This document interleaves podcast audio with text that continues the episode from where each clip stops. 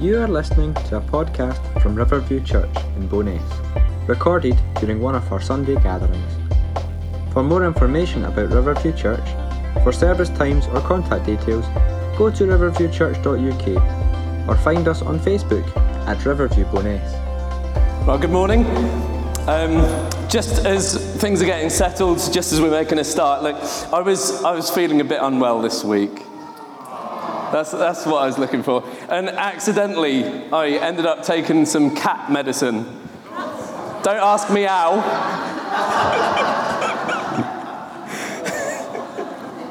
now, considering. hang on, hang on, because our text today is uh, do everything without grumbling. And you all just had a good whinge that I came up with that horrendous joke. Actually, to be fair, just uh, and I better say this because this does go out uh, to probably about six people on our podcast. Uh, but just in case, uh, that was a joke, I think, from the Fringe uh, Festival this year. It was one of the one liners. I took cat medicine, don't ask me how. Anyway, um, we are in Philippians 2. If you'd like to go there in your Bibles or your mobile device, and we're going to actually be in chapter 2, verses 14 to 16. And I actually started this a couple of weeks back. We, we looked at that first bit about grumbling and arguing and what that meant. I'm not going to rehash that. So if you missed it and you want to catch up and hear what was said, then you can uh, become the seventh person to listen to our podcast as well. Um, Paul says, do everything without grumbling or arguing. Uh, and we pointed out that everything means everything, uh, without grumbling or arguing, so that you may become blameless and pure, children of God, without fault in a warped and crooked generation. And then you will shine among them like stars in the sky as you hold firmly to the word of faith. Uh, now, keep your thumb in uh, your Bible there or a mark or something because that's our main text. But we'll be coming back to that but today I want to talk to you about sending the right message.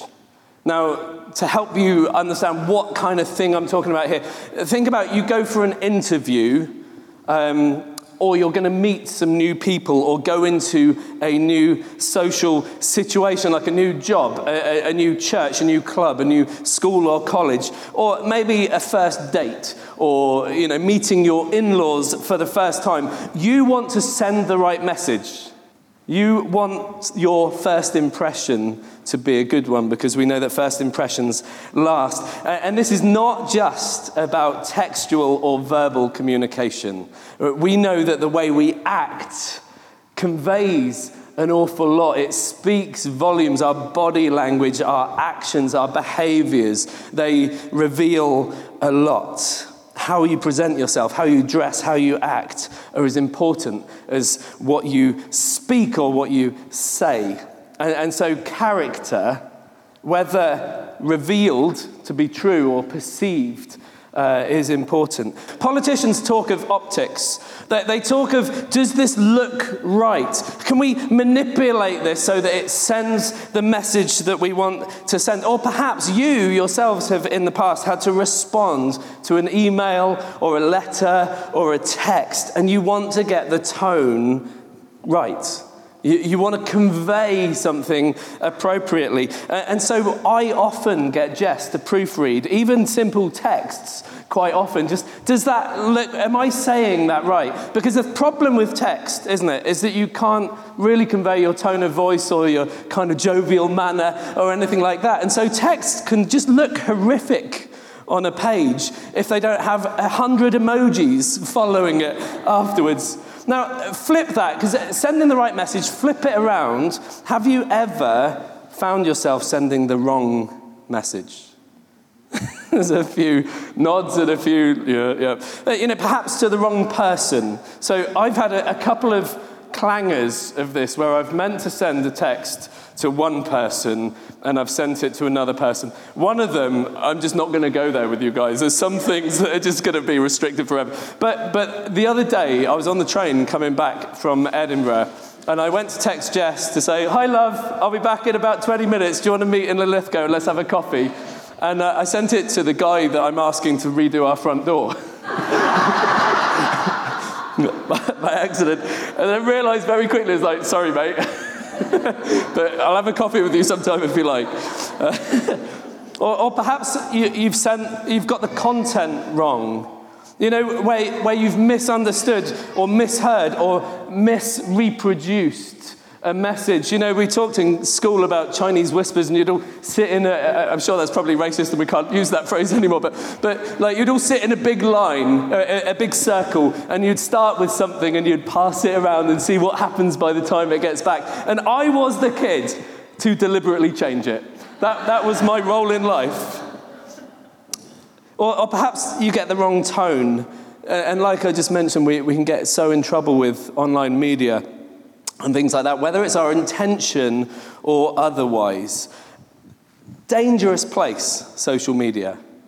People will rarely understand what it is that you are trying to communicate from your head, no matter how well you try to word it. So, just a, an air of caution there.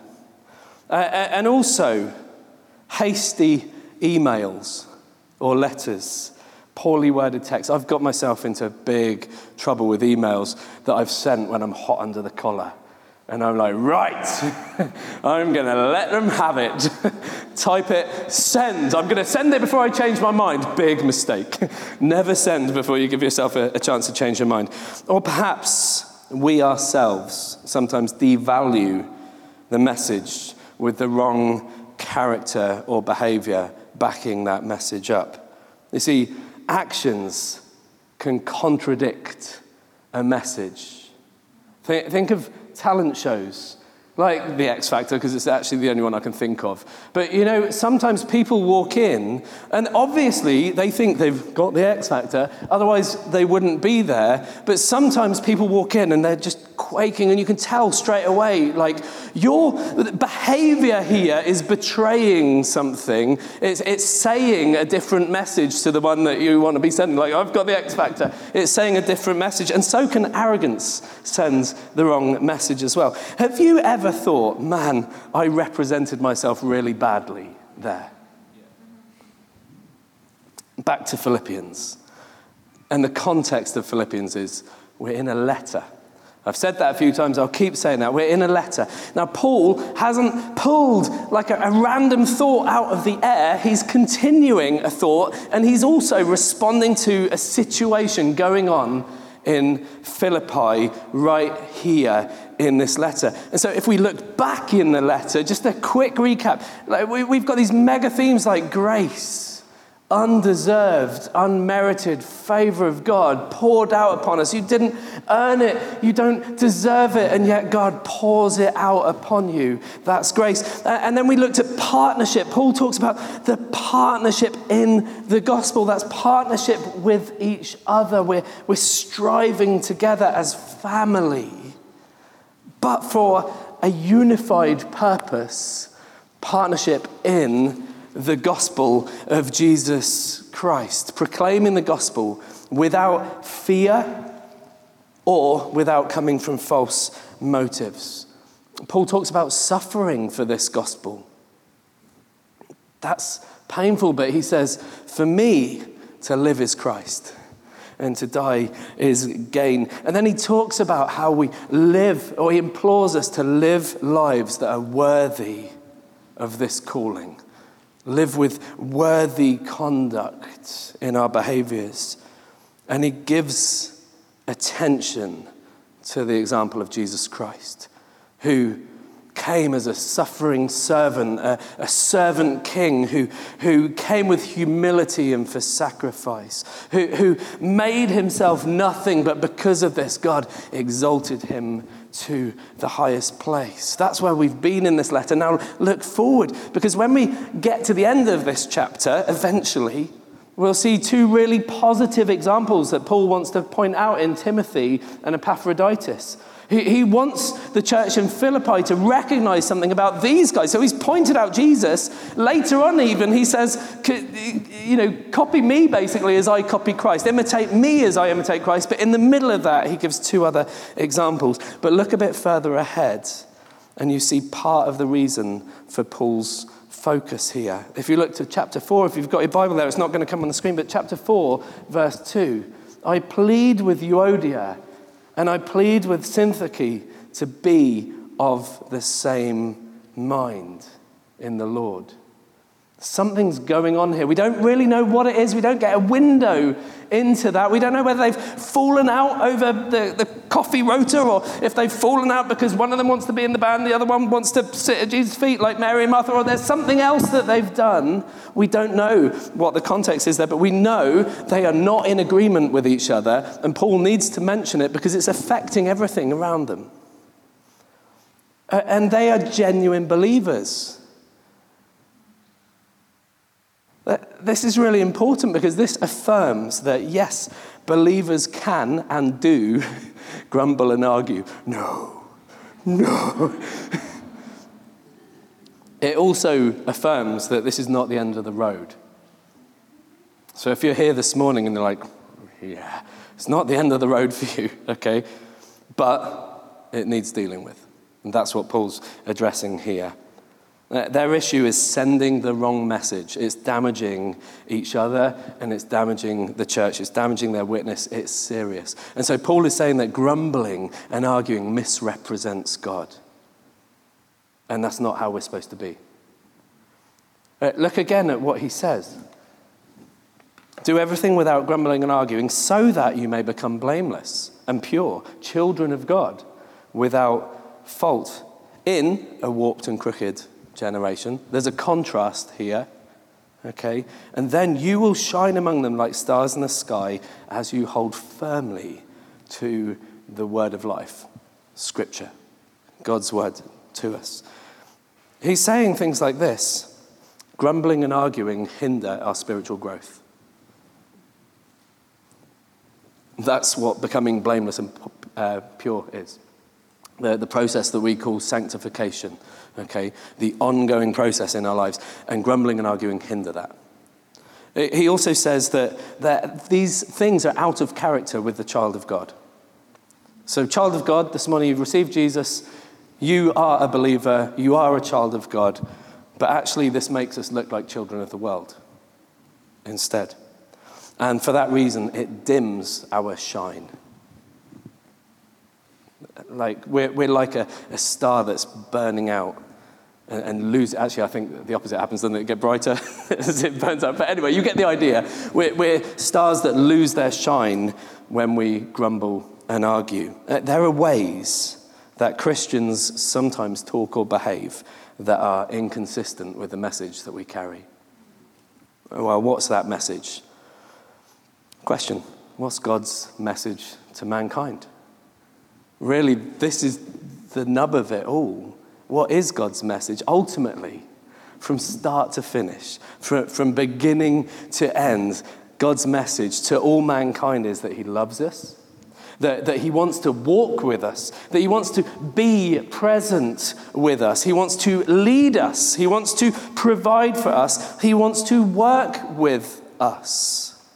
And even when he picked one man from whom to grow one nation, Throughout Scripture, we see that this one man, Abraham, this nation is grown and, and, blessed through Abraham, but then through that nation, the nations are to be blessed. God's heart has always been the whole world, and not just Abraham and not just the Israelites, but for them to bless everyone, and therefore for us to be a blessing to the world.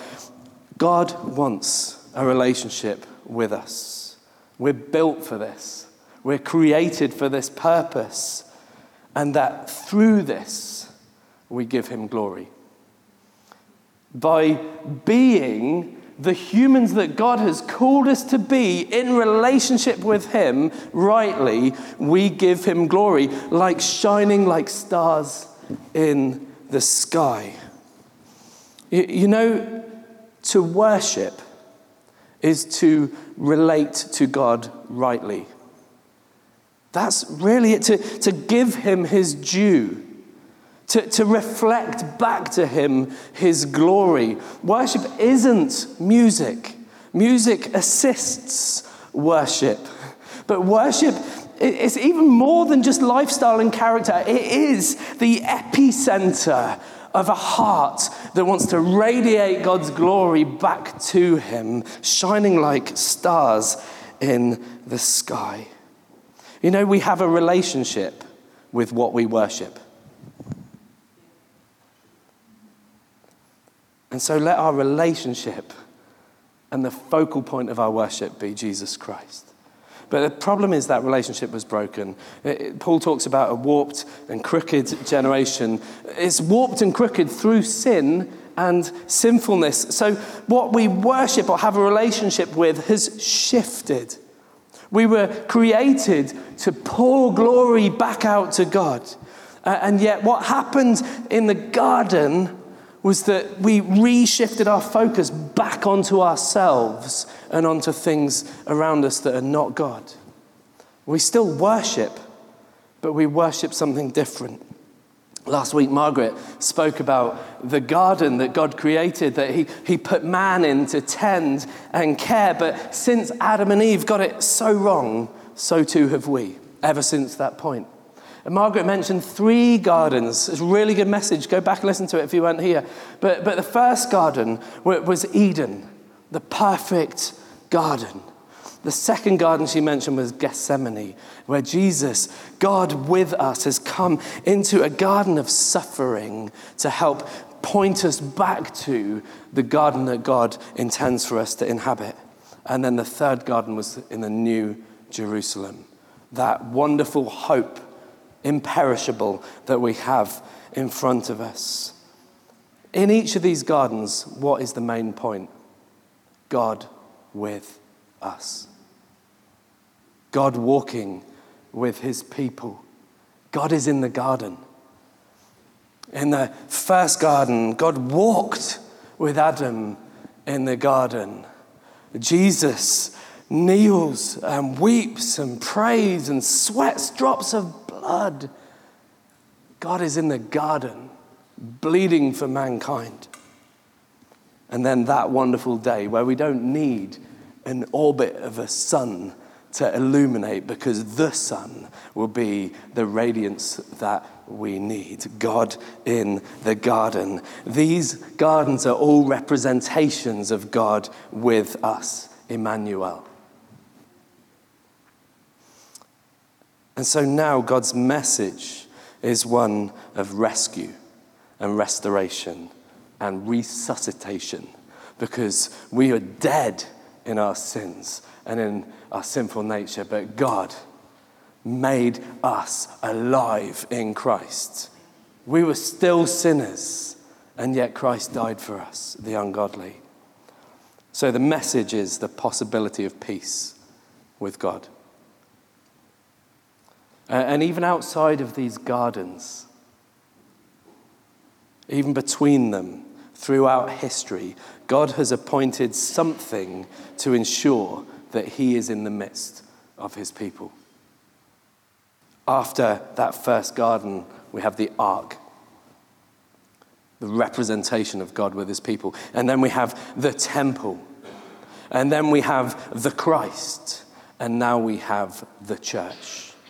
You see where this is so important because if the gardens represent God's presence, and if the ark represents his presence, and if the temple represents his presence, and if Jesus is his presence in flesh, then what does that say that we should look like as the church? What does that say about our behavior and our characteristics as the church? Because that's where we fit into this. We're co laboring with Jesus Christ in the restoration work that he is doing. We are part of the message. He wants to, us to co labor with him in blessing the na- nations, in representing him as ambassadors, Paul says, being a demonstration of his presence in the world, shining among them like stars in the sky. That is the contrasting note that the church should resound in a dark, crooked, and warped world. It's hard to do that if we've got internal bickerings and arguings going on. We are the bearers of the greatest message in history. The only message that's really worth hearing.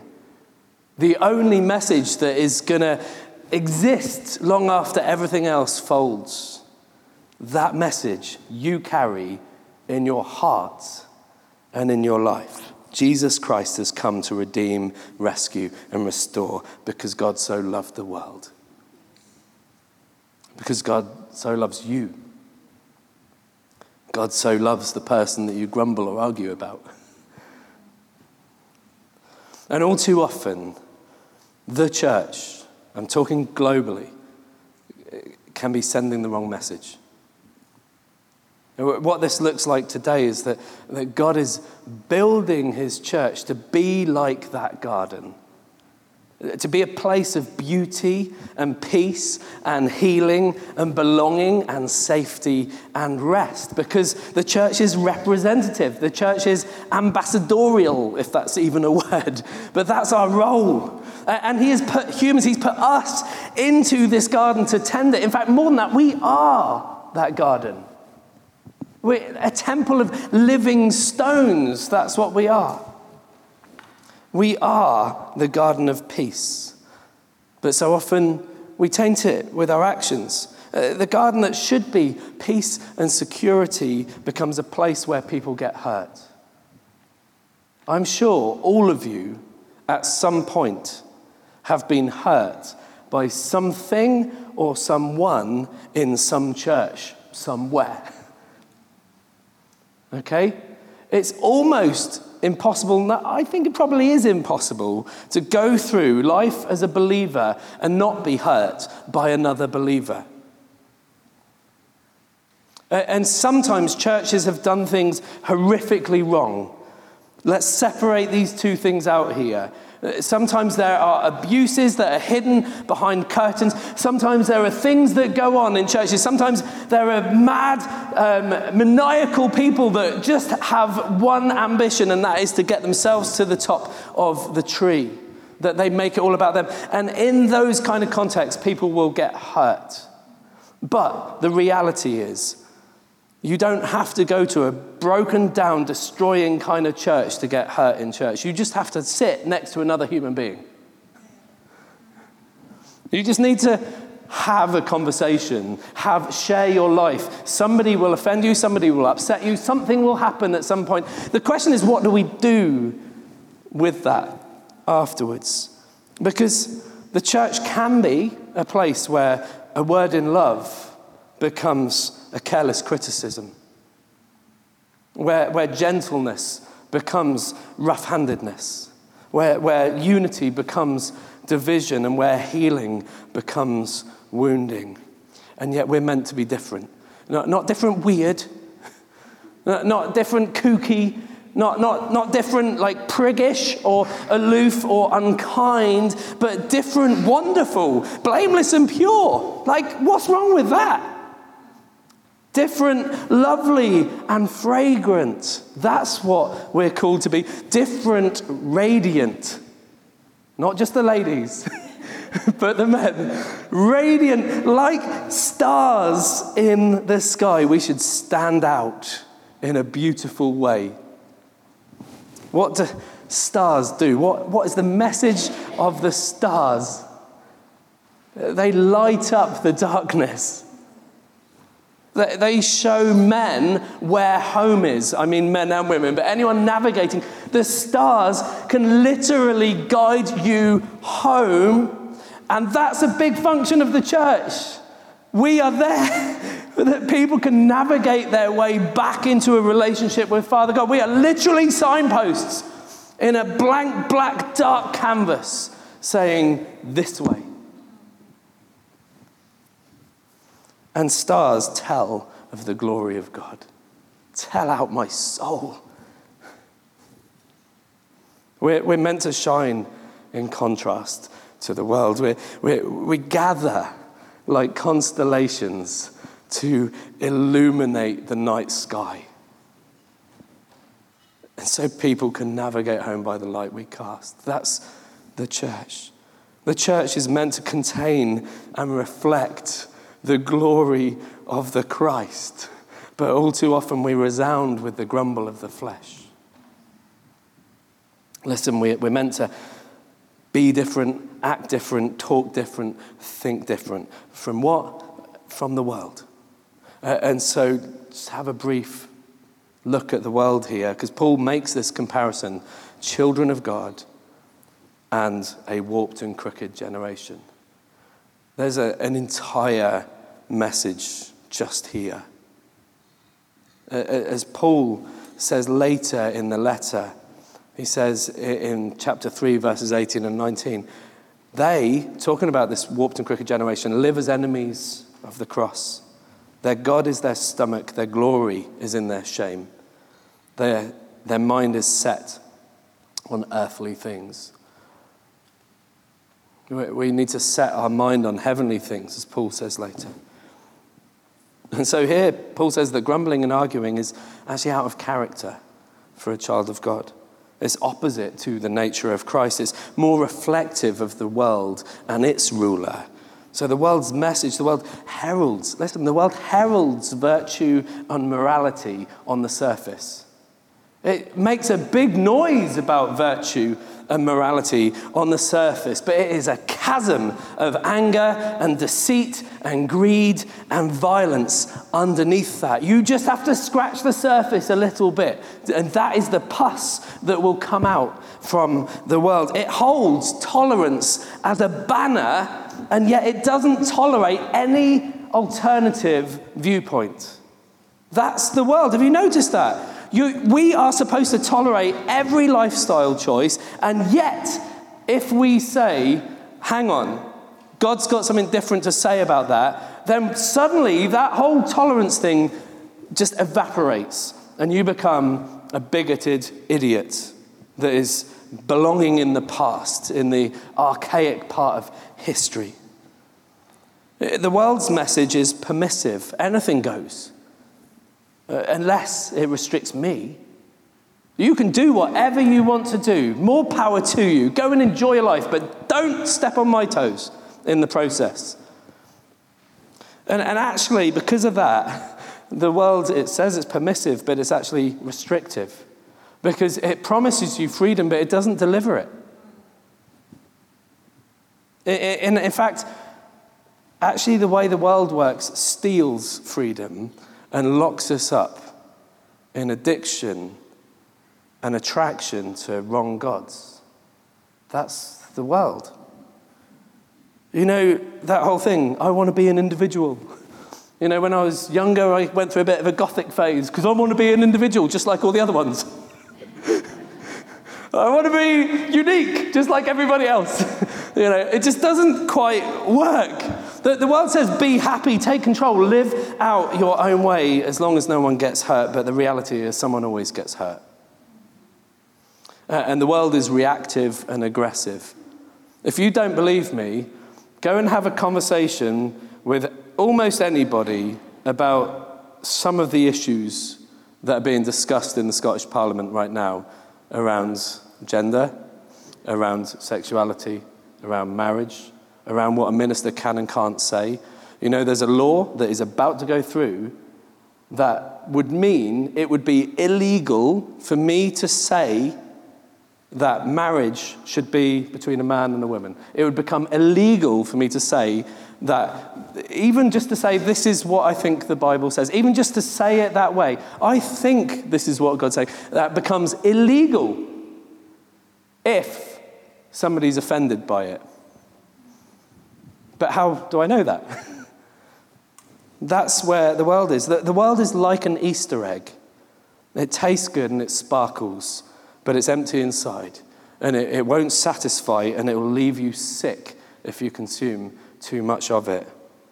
The message of the world is to declare. Now, this is, Billy Graham said this, but he said, the message of the world is to declare the rightness of God to be wrong and the wrongness of man to be right. That is exactly what is happening. And actually, we all know that there's something deeply wrong with humanity. Just look around or look inside. We know that there is no real rightness in mankind other than God. A simple compare and contrast reveals flaws. And then, I'm going to get into how, how we deal with this. How, how, what can you do about it practically? But, but the world's message versus God's message, okay? World's message, me first. God's message, God first. The world prioritizes self. The church prioritizes others. The world says, demand my rights. The church says, I'm laying down my rights. The, the world says, I'm a hero. Worship me. In the church, we say, I need a savior. In the world, to disagree is equal to hatred. But in the church, Jesus says, Love your enemies, pray for those who persecute you. The world says self fulfillment, the church says self control. The world says shout and rage, and Jesus tells us to speak the truth in love. The, the world says satisfy every desire. My Bible tells me that He will give me the desires of my heart as I focus in on Him, as I trust in Him, as I lean in on Him.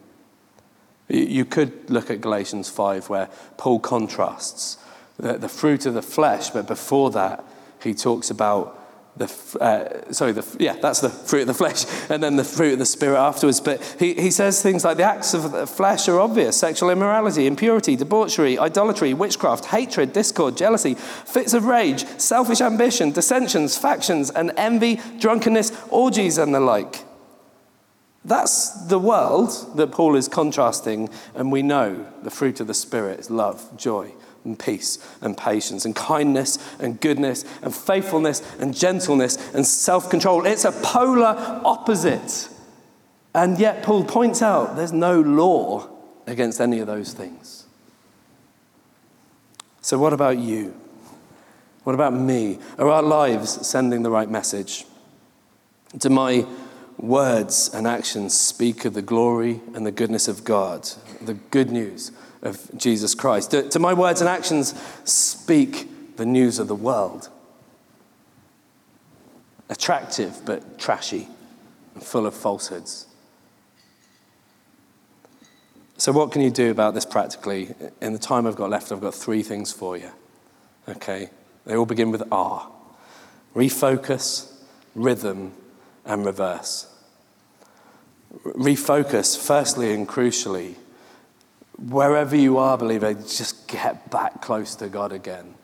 Draw near again. Nothing of lasting value can happen from our own attempts to be better. We have to go back to God. Uh, how do we do this? How do we refocus? How do we draw near? Well, follow Jesus' example. He was quite a busy chap in his ministry years, and yet he would often go away to spend time with God, get time alone with the Father. Let's follow his example. And I promise you, there are no shortcuts to this. There is no way for you to grow in character, in faith, in godliness, in blamelessness, and in purity without focusing yourself in on Father God. There's no shortcut. So, three things within this thing to refocus time in worship. Uh, and Romans, Paul says, don't conform to the pattern of this world, but be transformed by the renewing of your mind. That's in the context of giving our lives as living sacrifices. That's worship. And come along tonight, spend time in worship. The second thing is time in prayer. Later, Paul says, in everything, in every situation, by prayer and petition, present your request to God, and the peace of God, which passes all understanding, will guard your hearts and minds. See how much of this is about the mind, transformation of the mind, guarding the heart and mind, and then time in Scripture. Peter says, His divine power has given us everything we need for a godly life through our knowledge of Him who called us by His own glory and goodness Through these, he has given us his very great and precious promises, so that through them you may participate in the divine nature, having escaped the corruption, there's that word again, of the world caused by evil desires. The, the route through this is the knowledge that can come through reading scripture and allowing the Holy Spirit to really drop that into your heart and mind and those precious promises. So, time in worship, time in prayer, time in scripture will help us to refocus. Paul says in these verses, hold firmly to the word of life. That's what he's talking about. The second one is rhythm. Uh, this is what I call the Van Dyke rule. No, not Ron and Leslie. Sorry, just your eyes went. I mean, I, I mean the, the other famous Van Dyke, Dick Van Dyke. You know, step in time. So, rhythm, step in time is really important. We can't simply expect that once in a while worshipping or praying or reading scripture is going to be sufficient for a healthy spiritual life. We need a rhythm of it daily. And if you get out of rhythm, you know, like if Andrew's playing the drums and he, he gets a bit sidetracked and he misses a beat, what's he, does he just stop? We Go, oh, I'll wait for the next song to start? No, you just Find your way back in. And if that's where you are spiritually, maybe you feel like you've dropped a beat in your spiritual life, you don't have to wait for the next song to start. You can just pick right back up. And that's the beauty of a God who welcomes the prodigal. Paul goes on to say, Let us not become conceited, provoking and envying each other. If we're in step with the Spirit, it is far less likely that we would grumble and argue with each other. We, we become far more equipped to wrestle down temptations if we keep in step with the Spirit. So, work, worship, prayer, and scripture into your daily rhythms and routines. Not, not as legalistic rules, but as part of a loving relationship. Uh, and then the final thing is this reverse reverse the world's trends, go in the opposite direction, turn around, literally repent. We allow the Spirit of God to help us be the message by demonstrating the nature of Christ in us. That's what the Holy Spirit will do. There are two ways. No, I'm going to leave that.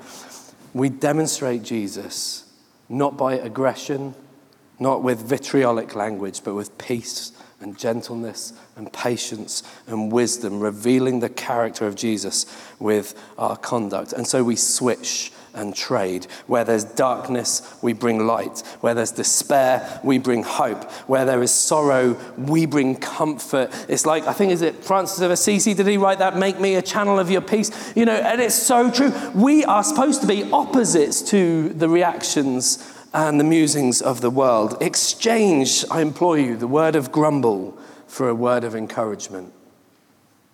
Instead of jumping into argument, work earnestly to find agreement and unity and learn to disagree well. This is so relevant to society. So, as I wrap up, finally, this requires something of us refocus, rhythm, and reverse requires us to do something. This doesn't make you saved, but if you're a believer, this should be happening in our lives. Peter says, for this very reason, make every effort to add to your faith goodness, and to goodness, knowledge, and to knowledge, self control, self control, perseverance, to perseverance, godliness, and to godliness, mutual affection, and to mutual affection, love. For if you possess these qualities in increasing measure, they will keep you from being ineffective and unproductive in your knowledge of the Lord Jesus Christ. Just uh, do you just want to come up? I'm, I'm really, really taxiing down the runway back to the hangar now. James talks about taming the tongue.